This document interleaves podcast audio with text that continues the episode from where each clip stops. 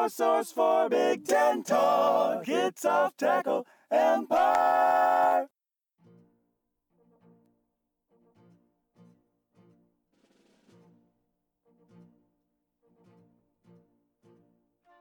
Welcome back to Off Tackle Empire, and we are here to recap uh, a, a messy week, a really dumb week, a kind of fun week, a kind of not fun week, um, a week for sure. a week with two close games and five not close games, and maybe not actually any good games, whether they were close or not. So, yeah, Nothing is particularly good. Big Ten football. B1G. Catch a fever. So, I do not feel a We're gonna- we're gonna go on to a win fight tribe rooster of the week. Comes to you from the official territory of the Northern Illinois Huskies, Chicago, Illinois. Chicago's Um, back. Absolutely. And this is Maplewood Charlatan American Pale Ale. Choosing this drink in honor of James Franklin for no reason. Yeah, because we think that he would that he would be a fan, I guess.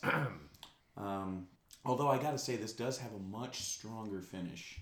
Yeah, it's not like it, it- it's not gonna fade when you get into the last quarter of the beer. So Yeah, it doesn't like if it really were a James Franklin type of beer, I would expect you to be, you know, you to hit that aftertaste and then, huh, where did that sulfur come from? kind of a terrible decision for the last thing you the the consumer sees to put that at the end. But well, you know, he, the the Brewers probably know what they're doing better than we do. Well, let's start with, um, I guess let's start with the two joke programs. Um, flip the script a little bit, but the um, Maryland scored 34 points and seven points were scored against them. Um, Fire, fire, uh, Fire this entire Canada, game. Fire Canada because he allowed a touchdown to Rutgers.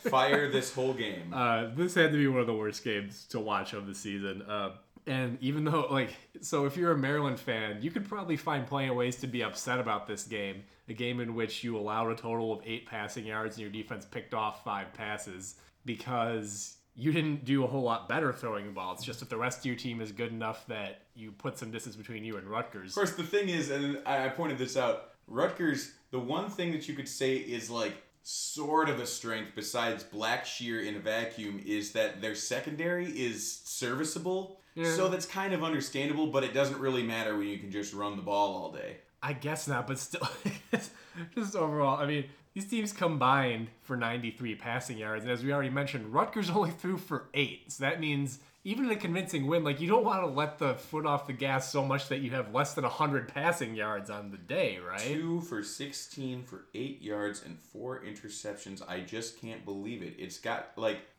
My God, what a horrible, horrible stat line. And then Has there ever been a worse performance by a Big Ten quarterback in a game? You could argue that Gio Rescigno's performance today was worse because his only throw was an interception, but it, you know, At least he only threw one of them.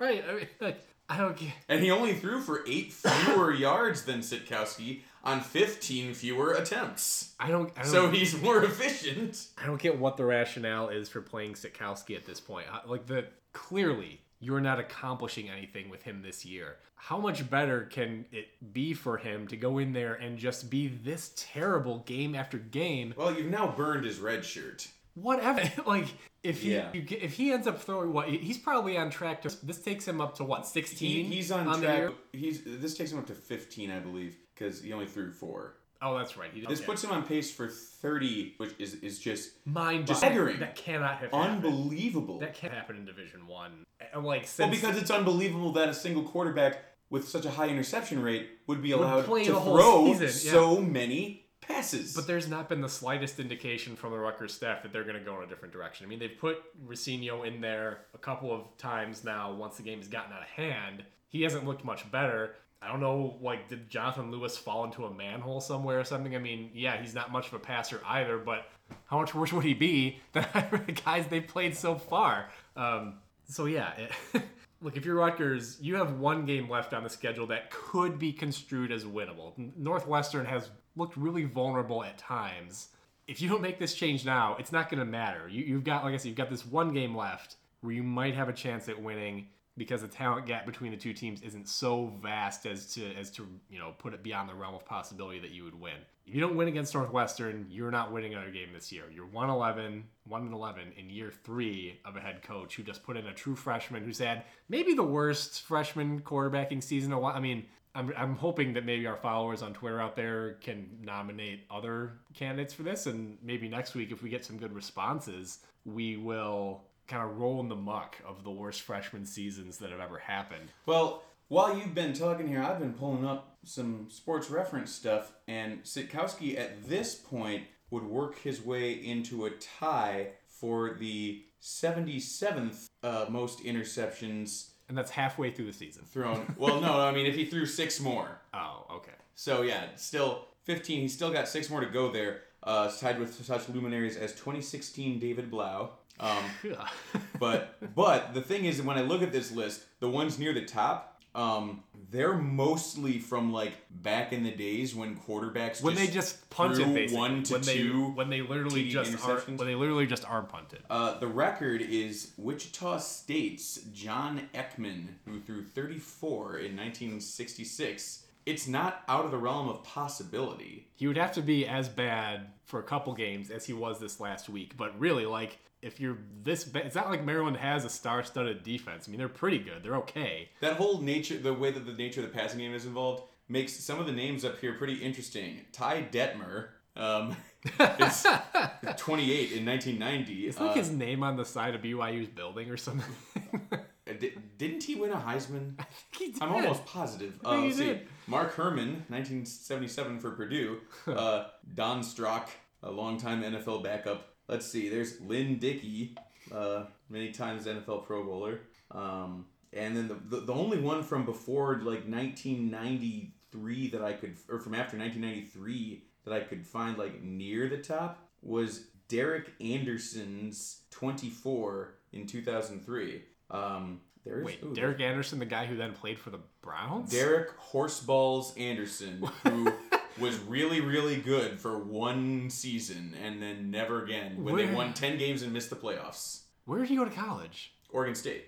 I, ju- uh, I don't Wait understand. a minute. NFL, man. 2002, 2003. Mike Riley. Mike Riley. Many interceptions in a season. My goodness. I- all comes full circle, man. I want to believe.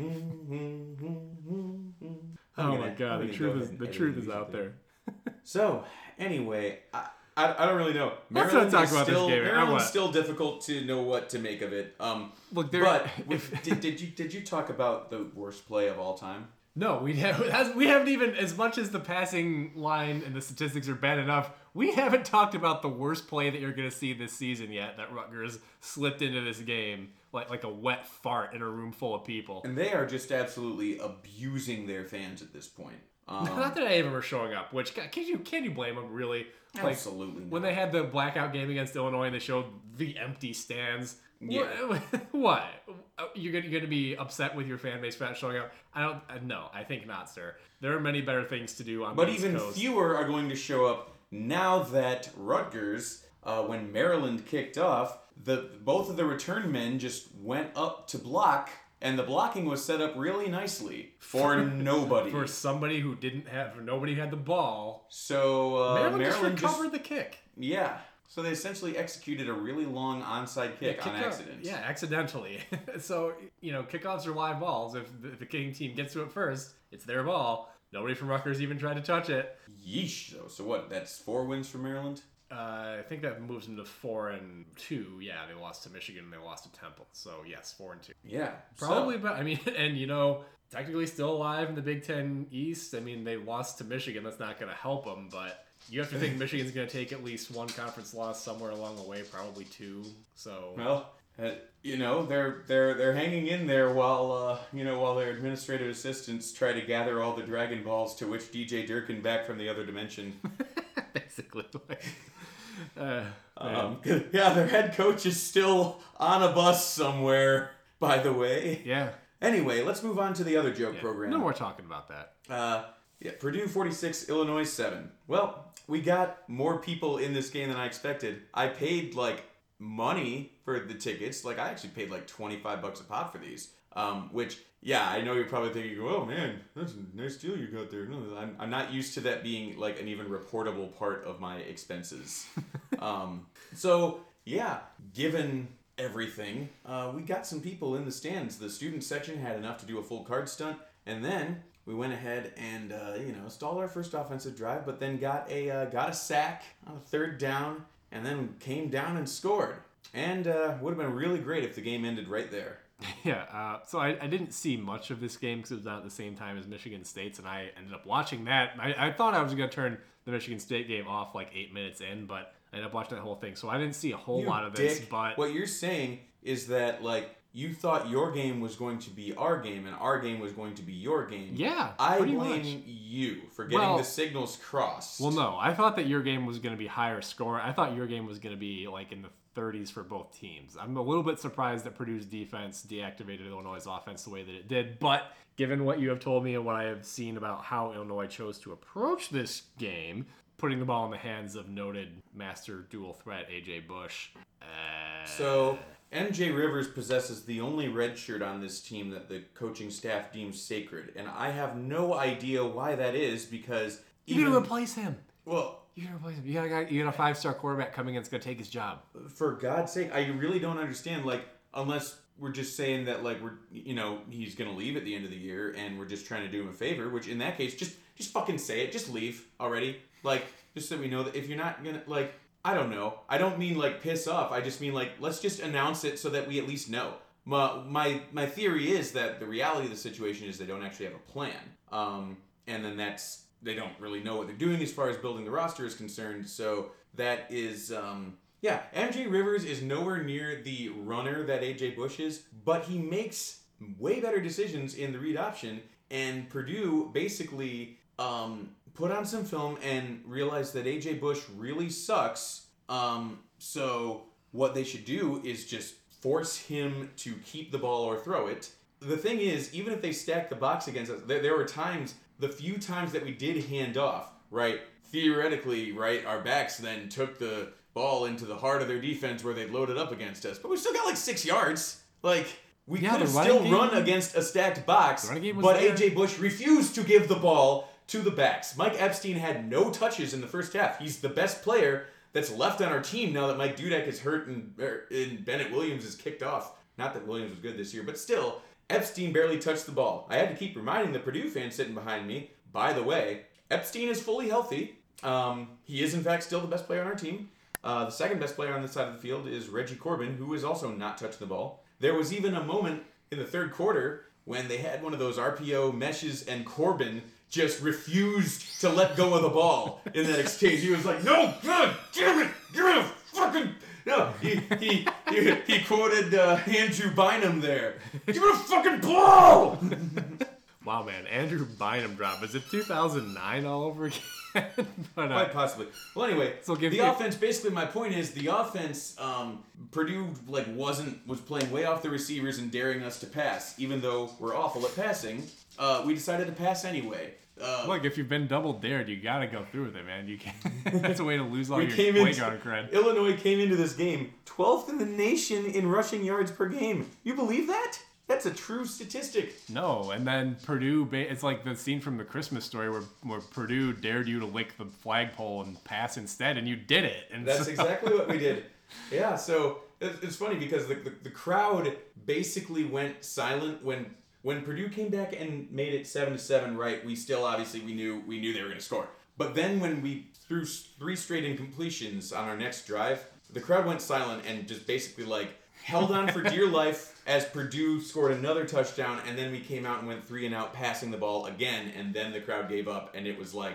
14 to 7 with like 5 minutes to go in the first quarter. Yeah, so looking at it from the Purdue angle, you got to be satisfied with what you see here. You're hoping that your offense will continue to produce against weaker defenses. You got to be impressed by the defense, but as we said, maybe don't read too much into it. Illinois made some really bad strategic choices here. Yeah, we were held to 213 yards of offense. Um, and I'm not even talking about the defense because that's just how good this Illinois defense is. Now, the problem with that being how good this Illinois defense is, is that uh, Lovie Smith's entire function here as a head coach, he's not really a recruiter. He's not an offensive guy. Um, he calls the defense. This defense is awful. Now, yeah, they could run this scheme, which is just a base look cover two, um, and have success if they had a lot of talent. But Brian, it's now, had Brian Urlacher and Lance but Briggs it's now year three. Peanut Tillman. Um, Right, so if the excuse is that he doesn't have the talent, then go get it! go fucking get it! It's literally your job. If that's what you're saying, that's what, what I always didn't understand. We're talking about the same thing that John Groce always was like. John Groce's defenders were always like, well, if he gets an elite point guard, he can run the system that he needs to win and succeed.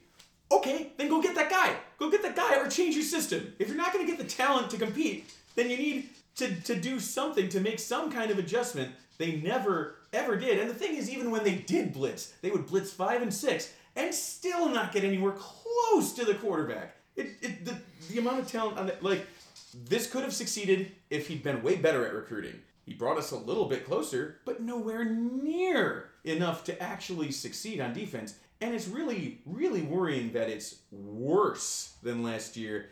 And uh, we're not going to fire Lovie Smith. We can't. He won three games. Uh, it's not going to happen. But this gives me no faith that we're going to be able to improve enough next year because we've got a defense that's like worse than 100th in S&P plus. It's gotten worse every single year that he's been here, and he's a defense guy. This is alarming. Um, yeah, uh, I think the Illinois internet has more or less turned on him at this point, and I mean, we're getting to the point of this rebuild where we just can't afford to let 46 points in a row be scored by a team that's going to finish in the middle of the pack in the Big Ten West. Are they though? I don't know, man.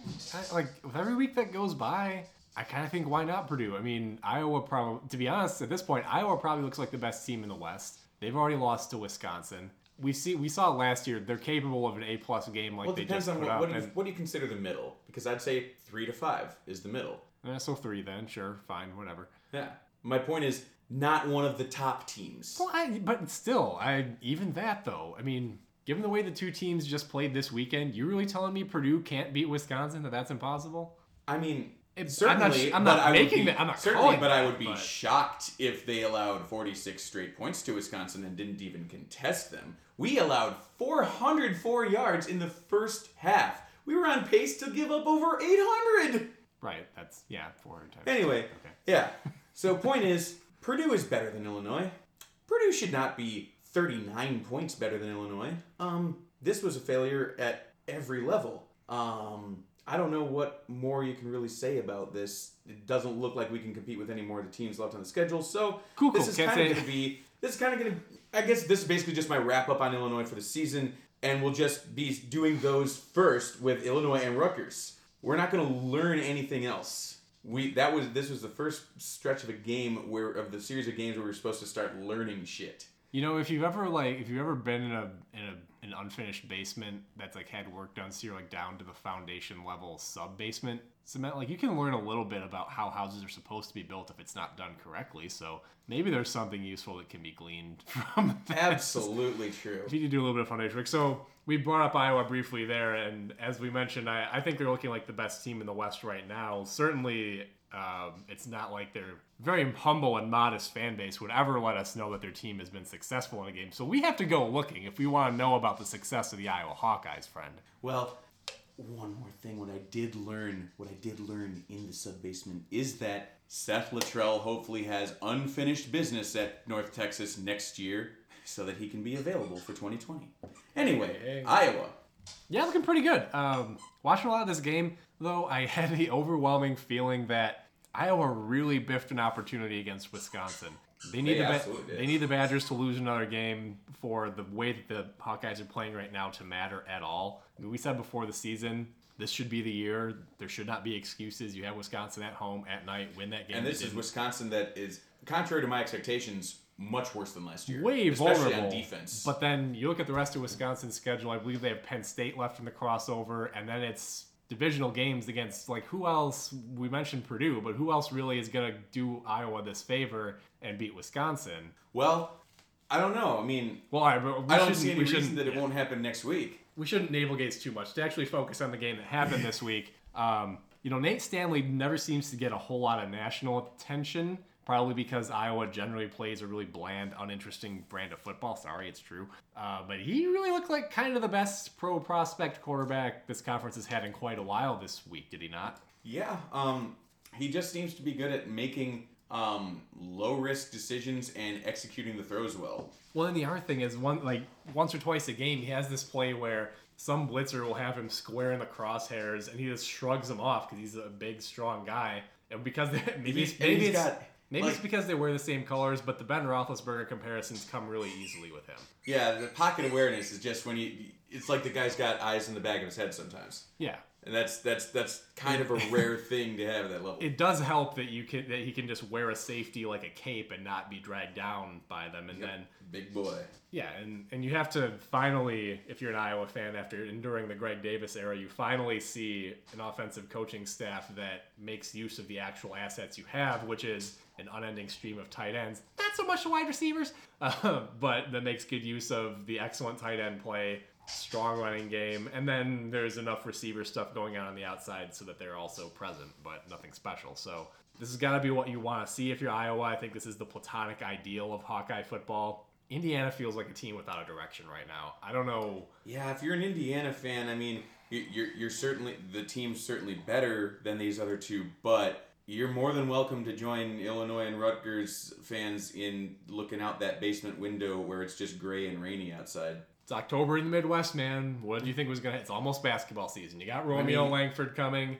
You got something to look forward to. Yeah, I don't even know sure, what It ain't do. football season, man. I don't think you get into bowl eligibility with what you got left on the schedule. You still got some tough games to play.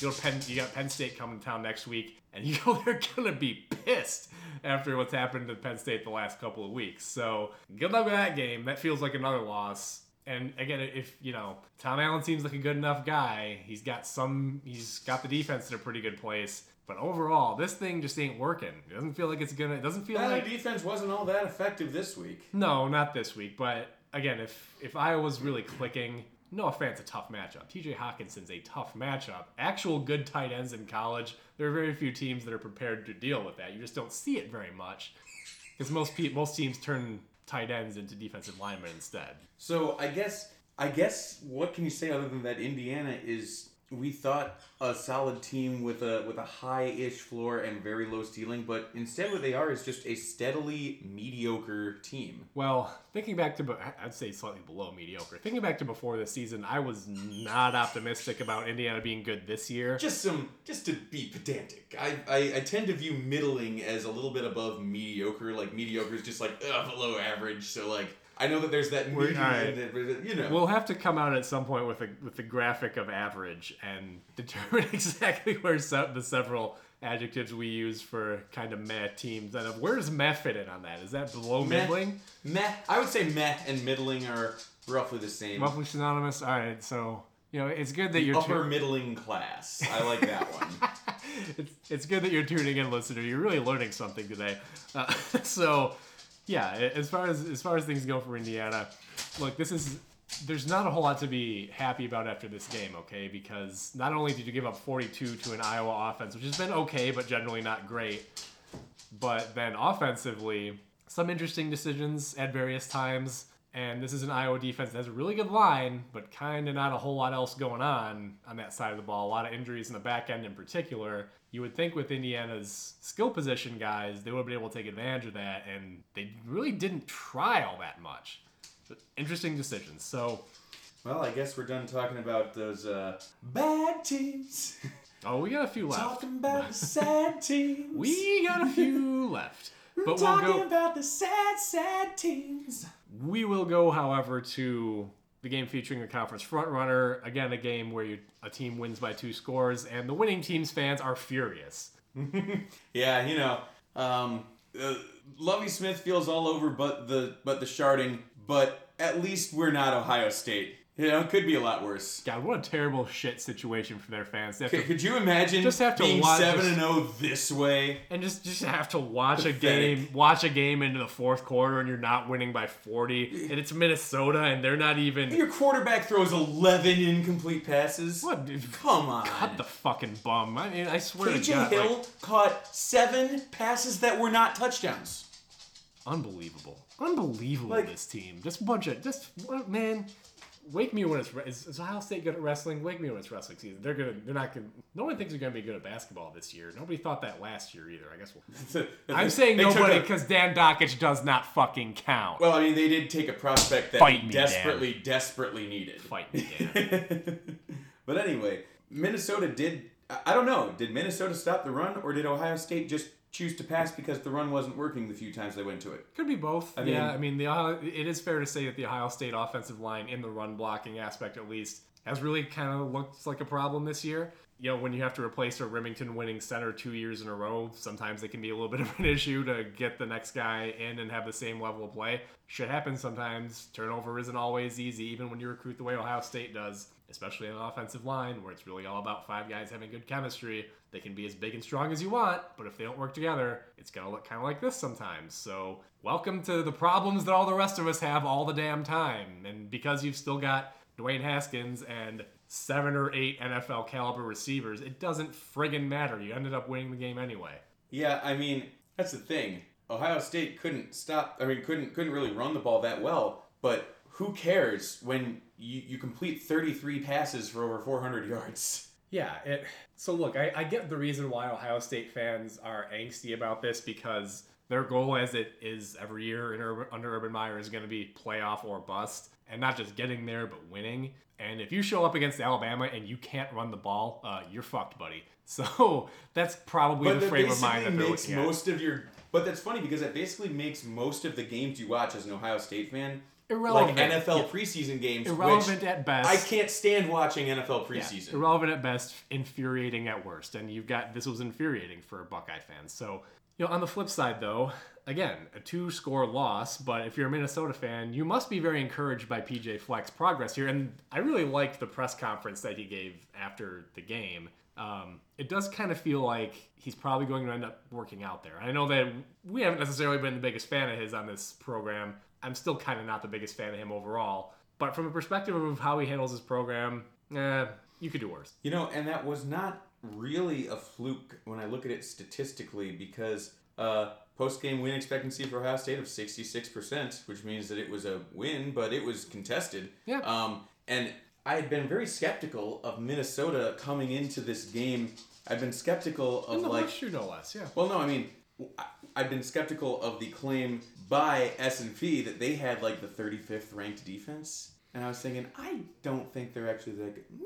Mm, Actually, they did pretty well. Yeah. Yeah. So you know, again, given that you're still pretty early on in the flex cycle here, I think you have to be reasonably satisfied given the injuries you've had on offense, the youth you've got at the key positions. I mean, if Zach Annexstad doesn't throw a couple of pretty ugly interceptions here in the Ohio State side of the field, this game could have turned out differently. It wouldn't have been the weirdest thing in the world. Yeah, because they had they did turn the ball over three times and in crucial Yeah, situations. the two interceptions were both basically on badly thrown deep balls that were too far inside. That's just a freshman making freshman mistakes, especially the second one where he didn't, you know, correct the throw. but um, all being all that being said, yeah, signs of progress for Minnesota. Probably not to be a whole lot of banner wins this season, but I mean, shit, if, if you're Minnesota, you really don't feel like you can beat Wisconsin after this past year, this past week's results. Like you don't feel like you can tag a couple other teams in conference play coming down the stretch here. I think you can you you got to get a bowl if you're Minnesota for this year to be a success. But after how you played today, I don't think it's really out of the realm of possibility for that to happen. Well, I mean, I don't know. Th- This year, with the way that the quarterback depth chart turned out and the running back depth chart turned out after a while, um, Yeah. you, you kind of think, well, this isn't this isn't even my final form. But no, you're kind of thinking this year as far in terms of building for the future. So it's not necessarily crucial that you get to a bowl here. It'd obviously be nice, but point is, you've still seen some pretty decent returns so far. Yeah. Um, and then like I just I'm thinking like God. Illinois is the only team recently that has managed to hire a coach that is both really hateable and really bad. How's, Damn it! How's Lovie Smith hateable? Who hates Lovie Smith? I'm not talking about Lovie Smith. oh, I see. Everybody hated Tim Beckman. right, right, right. Anyway, moving on. So yeah, now we move on to a couple of, the- of the dramatic games, which weren't necessarily good, but were at least closer. Um, Northwestern takes down Nebraska 34-31 in overtime. Boy, um, So I was getting I was getting frost warnings for Champaign on my phone uh, in the oh, days leading up to the game. get high. So then I just kept thinking like, frost season, y'all. huh. I, I I feel like that might not have actually been the forecast for like Evanston. So like maybe the frost went to the wrong place. Yeah, you, you know, you, We don't even play them at home. you get a frost warning for what you think is going to be a real frosty type of occasion. Then it's like 50 degrees. And it's like, oh, this isn't even close to what we were promised. Anyway, the National Dick Trip Service has discontinued their frost advisory for Evanston. for the foreseeable season, for for foreseeable future. So Nebraska goes to 0 6 for the first time in their I think 129 year history of playing football. And the way they did it was by squandering a 10 point lead to Northwestern, that most dynamic and explosive of offenses. eh, with what like two two minutes and something left to go, they had a 10 God, point does lead. anybody throw more passes without scoring many points? Like like passes to points ratio has got to be astronomical for Clayton Thorson and the Wildcats. Probably, but that's because that is their whole offense. They've basically stopped trying to run the ball, which I have like I wish my own coaching staff was so flexible and and you know capable of adjusting when something isn't work isn't working. There's no intrinsic value in doing something that doesn't work just because you want to do it, you know. Hey, well, maybe our offensive coordinator should switch for a game. We're good at running the ball and we should run the ball. You're good at passing the ball and you should pass the ball. We had the exact opposite problems. It's like a Freaky Friday situation. so, um, yeah, there again, as we've said the last few weeks, it feels like you you do see flashes of what Nebraska could ultimately be under Scott Frost. But first, I mean, the, the basic part of this, and Scott and Frost wasn't at all shy about nudging his defensive staff under the bus on this one. Is that his defense just is not getting stops when it needs to. Uh, it's it's not reasonable to expect an offense helmed by a true freshman in the first year of a radical system switch to to consistently put up points and you know hold the ball even. So I was a little surprised that Scott Frost went conservative with a touchdown lead to protect late when he just ran the ball three times, knowing Northwestern would load up to stop it. Uh, especially knowing, as he must by now, what the limitations of his defense are. And this felt like an important win to get. I mean, I'm not saying that the program is wrecked or that he's going to fail ultimately, but if you if you want to speed things along a little bit, you got to give your players some reason to believe. And if you're 0 6, I mean, are, are there any other 0 6 Power Five teams right now? UCLA won this Yeah, they won. So I don't think so. Um, then looking at it for Northwestern, I mean, again, this is a script we've seen so many times before. If they could just be ready to play like this from the beginning of the season, we'd be talking about them and we'd they'd be in the conference race picture, although they are leading the West Division now, technically. But I don't think anyone talks about them as a serious contender for the division because we've seen how bad they're capable of being. I don't know, man. What what is it with Northwestern and waiting until the second month of the season to start playing? I I don't really know. I mean, I don't know what to say about Northwestern anymore. Uh, their their ability to their inability to run the ball is hilarious, especially given Nebraska's rushing defense to date. The fact that they managed oh, they managed only 32 yards on 23 carries. Well, that probably does include. uh, I mean, those numbers are not sack adjusted, but I don't know. I mean, I don't remember. I remember Gifford getting Luke Gifford got at least one sack that I can think of. I'm pretty sure. Again, I wouldn't. I will be honest and say I did not watch this whole game. There were four noon games this week that I was kind of flipping through. The result of which being, of course, I don't really have that good of an idea of what happened in any of them. well, that's how you got this job. They don't pay me because I watch the games. I could have just stopped at saying they don't pay me. So anyway, um, Michigan State.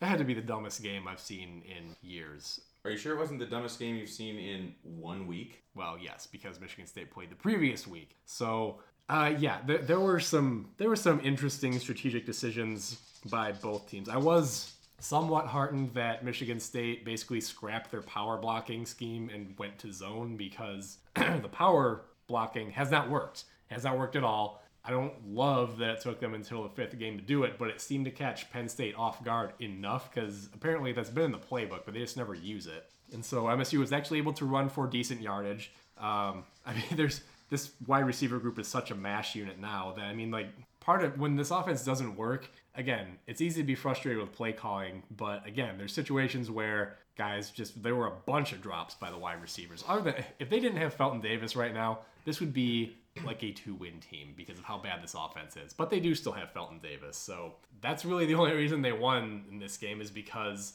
D'Antonio didn't take his Urban Meyer medication that makes him forget that he has Felton Davis. Right, which is helpful.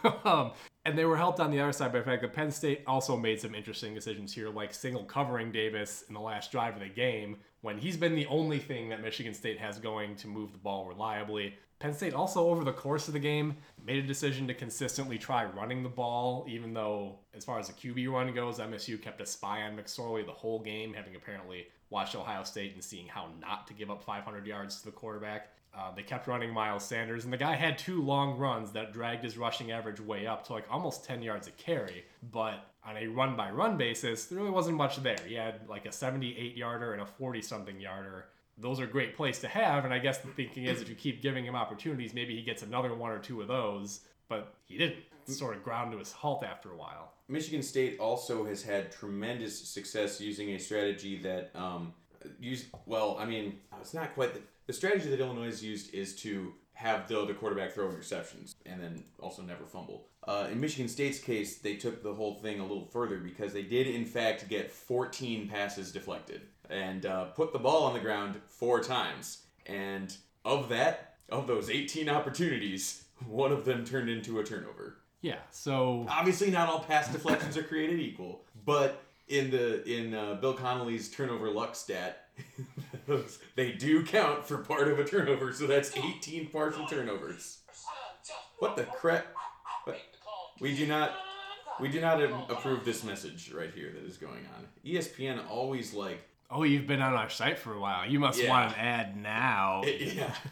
Uh, like like I usually look for the thing to mute immediately, and then I can't find it. So anyway, Um, but yeah, it, you know, if you're a Penn State fan, you're probably getting a little annoyed at this point with the number of games James Franklin has allowed to slip through their fingers in the last couple years. But I also saw a stat something like they're 24 and five over the last however long that would be two and a half fish seasons. But you have to keep in mind, first of all, that's 24 wins, and then in all five of those losses, they have had leads in the fourth quarter. So on the one hand, you're mad that they let those games get away. On the other hand, you could be 29 and 0 if you know if you had hell if you had made a couple more plays in each of those games. So very frustrated. I would imagine that you're not where you could be. But given how close you are and how far Franklin's brought this program, I don't think you can be too upset. Now, that's not going to stop me from cackling like a demented madman over Frank, over every Frank failure that Franklin has because I think he's a detestable douchebag. But you know, that's just my opinion. So yeah, I'm kind of with you there. Um,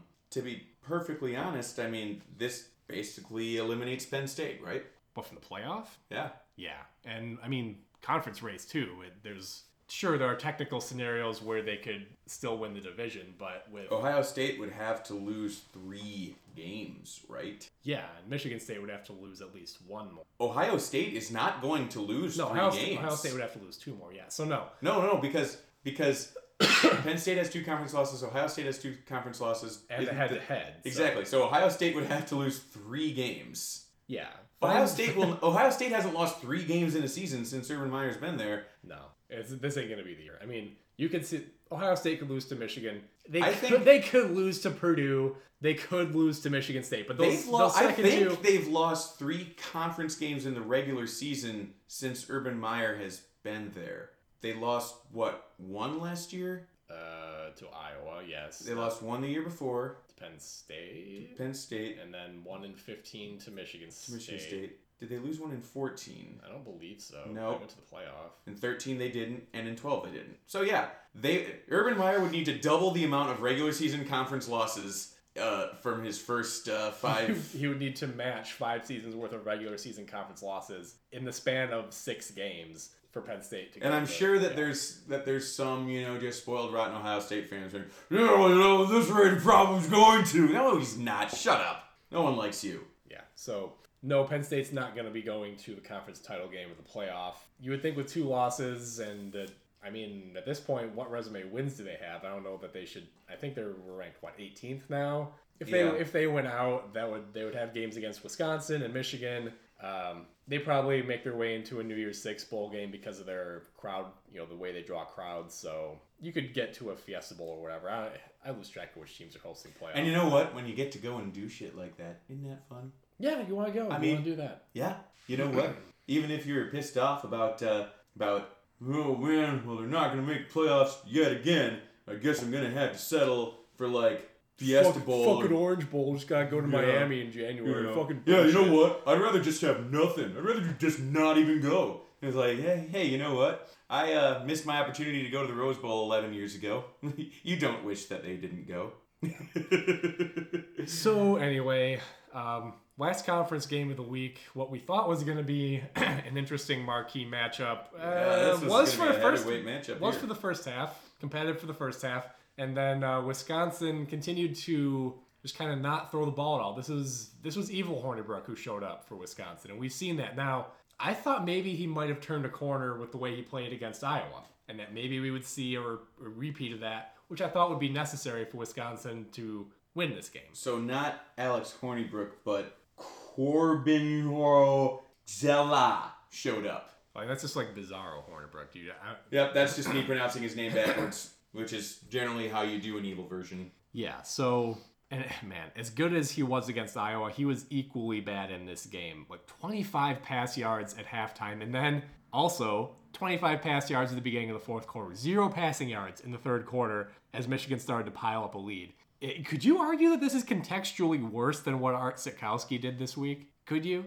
Yeah, quite possibly. Yeah, I mean, He ended. because- I mean, he ended up going over 100 yards because they got a couple of drives in the fourth quarter once the game was decided. Um, but I mean, then the he other took thing, right out of that. Yeah, and the- the other thing though is it, it's not really fair to put the whole thing on him because we've not seen Wisconsin look this vulnerable defensively in quite a while. It's They not, allowed 320 rushing yards. well, yeah, and like almost half of that was to the quarterbacks. It's not. Yeah. li- It's not like Michigan's dragging Denard Robinson back and You sneaking him not onto the often field. see. You do not often see a big old pro style quarterback lumber for 44 yards Yeah, through the the- Wisconsin defense. Yeah, we're talking about the backup here, Dylan McCaffrey. Like he, pa- Shea Patterson can move, okay. Although I don't think anyone really thinks of him as a running threat. He's it's mostly like, oh, he's mobile in the pocket, whatever. Well, he had like a seventy-something yarder, and then McCaffrey, after the game was decided, comes in. He breaks off a forty-yard touch, rushing touchdown. This is not a vintage Wisconsin defense anymore. They still got a couple playmaking linebackers. Their secondary is terrible. It's injured. It's young. Defensive line is clearly not as deep as it used to be. They still have Sagapolu, but other than that, they don't have any playmakers up front either. Remember that time losing Dave Aranda wasn't going to hurt the Wisconsin machine at all? It wouldn't even slow it down. No, I don't. I'm sure nobody ever made that claim. So yeah, and then Oh, they did after last year. Yeah. well, yeah. Yeah. So oh look at- man, nope. It wasn't even Dave Aranda. We just it's just all Barry, right? Yeah, that's, Yep. that's exactly right, Other Bear. So, uh, and you know, look, it, Michigan clearly probably played like an A level game from them. I don't know how much better they're capable of being than they were here, but they're they're on a bit of a roll here. It's on paper, I have no confidence about Michigan State winning that game next week. We're almost in our in our previews, so we're not going to get into that too much further. But they're clearly the number one contender for Ohio State right now. It, it feels like it's been it's been what since 2006 has there been a possibility for as high profile a matchup between Michigan and Ohio State as this year? Well, I mean, a couple years ago, Well, it was before. I mean, Michigan before they played Ohio State. they were top ten Were they in still? the, in the, All the right. horseshoe, the overtime game. Huh. Oh yeah, yeah, they were. Well, I just don't pay any attention to that matchup because I don't care about it. I mean- because it's not important. Well, it was, So, it was both Ohio State. I can't and say that I remember. Michigan had one loss coming into that one, so it actually would have Michigan winning that game actually would have won them the conference, Would have won them. the division. Yeah, that still would have been a good Wisconsin team they would have played. yeah. So anyway, yeah, you have to be feeling pretty good if you're Michigan right now. This, I mean, think about the Harbaugh era here and what wins do they have that are better? The one over Penn State two years ago when Penn State then went on to win the conference. Is that a better win? Yeah, that probably. was a pretty good win. Probably. because that was that was the that wasn't that that was the last loss that Penn State had that year because at that point they were two and two Yeah. and everybody was just writing Franklin off. Yeah. So yeah, this is probably the best win of the Harbaugh era so far. A uh, couple opportunities this year yet to make that, you know, to set that bar a little Well, higher. that Notre Dame loss sure did put a damper on Michigan this season, huh? I mean, because you know they're- Notre Dame now is still undefeated, but at the same time, it's just hard to think of how inept Michigan looked in that game and then take them seriously. Sure, but it was the first week of the season. Yeah, exactly. A lot of people are going to like, that. like And we're talking about is- Michigan. We've been talking about Michigan in like really terms that they're probably better than. Um, and this game like proved it. It's just you keep thinking back to that Notre Dame game week one as like establishing them as clearly not a top tier team. because you lost to a you I mean you lost to a quarterback who couldn't hold his job for a month. And you know, granted, Notre Dame has turned out to be better since then. I think with the you know with the accumulation of some context over the course of the season, of course, we always get a little bit better perspective. So